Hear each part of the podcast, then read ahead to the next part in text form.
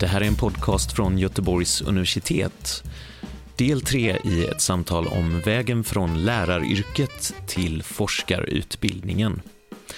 Deltar gör sju doktorander i Forskarskolan KUL tillsammans med Karina Borgström Kjellén som är doktor och lektor i musikpedagogik och Cecilia Björk, forskare i utbildningsvetenskap. Och det här samtalet spelades in 2019. I den förra delen så berättade doktoranderna om sina egna forskningsprojekt. Nu ska vi höra vad de har att säga om eh, forskarutbildningen generellt. Vad har de lärt sig och vad behöver man kunna? Först ut Christer Larsson. Jag tycker efter ett år nu då att eh, jag tycker jag har jag känner mig, jag tycker jag bildar mig. Det känner jag. Att, att jag växer liksom Eh, Eh, man får liksom mycket tillfälle att tänka, som, som Lena sa. Att, att det här är, finns plats att tänka. Eh, och eh, att tänka från fler håll. Att, att ta olika... Att liksom öva på att ta olika perspektiv. Och inte nödvändigtvis stanna i ett perspektiv heller utan flytta sig mellan olika perspektiv och titta på saker från olika håll.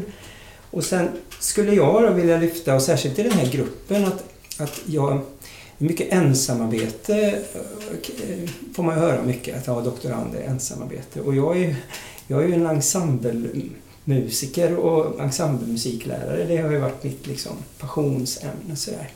Och då tycker jag liksom att, att eh, det händer mycket i, i samtal och sådär i den här gruppen och i andra seminarier och sådär. Att man får också hjälp att tänka. Vi hörde Christer Larsson om eh, vad man kan lära sig på forskarutbildningen. Och vi går vidare till nästa doktorand, Cecilia Jeppsson. Att få tid att ta del av all forskning som finns kring våra ämnen, även om kulturskolan inte är ett jättestort ämne på, när det gäller forskning, men, men så kan man liksom upptäcka att det, är, att det växer och att det finns mer än man trodde och, och att få, få möjlighet och tid att fördjupa sig i det är väldigt givande, för man får de här möjligheterna att se saker ur olika perspektiv. Och lära sig kritiskt tänkande, som vi pratade om också. Att det är se bakom vad man läser, att se vad finns det som för grundantaganden som gör att en, en människa eller en forskare eller någon som har skrivit en text kan lägga fram ett, en viss sak på ett särskilt sätt. Vad, vad, vad tar de för givet? Att man mm få förmåga att se bakom den, den, texten som bara står på pappret. Det är ju spännande, tycker jag. Cecilia Jeppsson. Och vi lyssnar på nästa doktorand, Ola Henriksson. Alltså, vi jobbar ju också med att, att undersöka och analysera lite förutfattade meningar och förgivetaganden och sånt här. Så jag tycker det finns, mm, det finns alltså en komplexitet i frågorna som man, som man undersöker, som alltid döljer sig bakom det. Så det blir en slags ödmjukhet in, inför de här, eh, den komplexiteten som gömmer sig bakom förgivettaganden, tycker jag. Det där var Ola Henriksson. Vi ska vidare till nästa. Eh, Niklas Rudbeck heter han, även han doktorand. Ja, jag vill bara liksom följa upp lite på det Christer sa om bildning och som Cecilia pratade om. Uh, att, och någonting som jag känner är rätt uh, häftigt med den här forskarskolan. Nu sitter vi här, vi som pratar på den här podden om, och har olika intressen som rör estetiska uttryck på olika sätt. Men genom forskarskolan träffar man ju alla möjliga sorters lärare skolledare och så vidare med olika forskningsintressen. Så, som jag kanske inte hade satt mig själv och läst på om eh, eh, genusperspektiv i matematikundervisning eller vad det kan vara.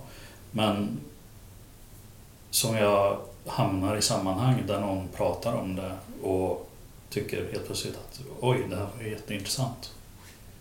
Så det finns en sån bildningsaspekt av det också. Det sa Niklas Rudbeck. Och vi ska över till Lena Ostendorf.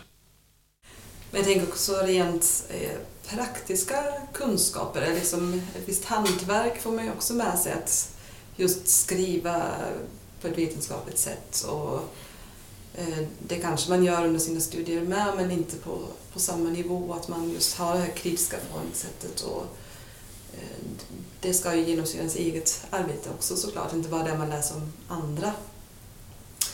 Eh, man ifrågasätter hela tiden vad, vad är det som driver mina frågor nu helt plötsligt? Eller vad, vad är mina, mina bakgrundstankar med det här? Eh, så det tycker jag också är en, en aspekt, att man faktiskt håller på med ett hantverk, det här skrivandet och även då seminariekultur, att man lär sig en viss eh, akademisk jargong också som man kanske inte är direkt van vid som lärare. Eh, det är ju saker som man får som man inte tänker på egentligen, tänker jag. Mm. Christer, vill du säga något? Jag bara hakar på det du sa där Lena eh, med skriva och hantverket. Att innan jag började här så trodde jag kanske att, att det var man, de som gick doktorandutbildning de var duktiga på att skriva. Nu har jag förstått att man blir duktig på att skriva här. Och samma med det här eh, liksom seminariekultur och, och, och argumentera. Och så, att, att det är faktiskt någonting som vi lär oss. Det tycker jag är en poäng att göra. Det ryms väl också i bildningen där kanske. Det där var Christer Larsson och innan det hörde vi Lena Ostendorf. Och nu är det dags att höra Emma Gyllefelt säga något om vad hon tycker man lär sig på forskarutbildningen. Jag tycker det mesta har jag sagt, men jag tänker på mm, att utbildningen verkligen ger, eller har gett mig, verktyg för att kanske se igenom nyheter. Man, man får med sig analysverktyg under resans gång också. Och mm, Eh, kan kanske se på, på det på, ja, på andra sätt. Då. Jo, jag tänkte också på någonting som är väldigt roligt som man eh, faktiskt upplever ganska konkret jämfört med så här lärarvardagen. Det är ju att man faktiskt plötsligt kan åka ut i världen och träffa internationella andra forskare och, och få möjlighet att vara med på, på eh, konferenser. Som jag berättade innan idag, att jag skulle till Tromsö i Norge och till Wien och sen Island och allt detta sker under samma månad. Sånt hände jag aldrig som kulturskolelärare. Men det är väldigt spännande och kul. Sist här hörde vi Cecilia Jeppsson, innan det Emma Gyllerfelt.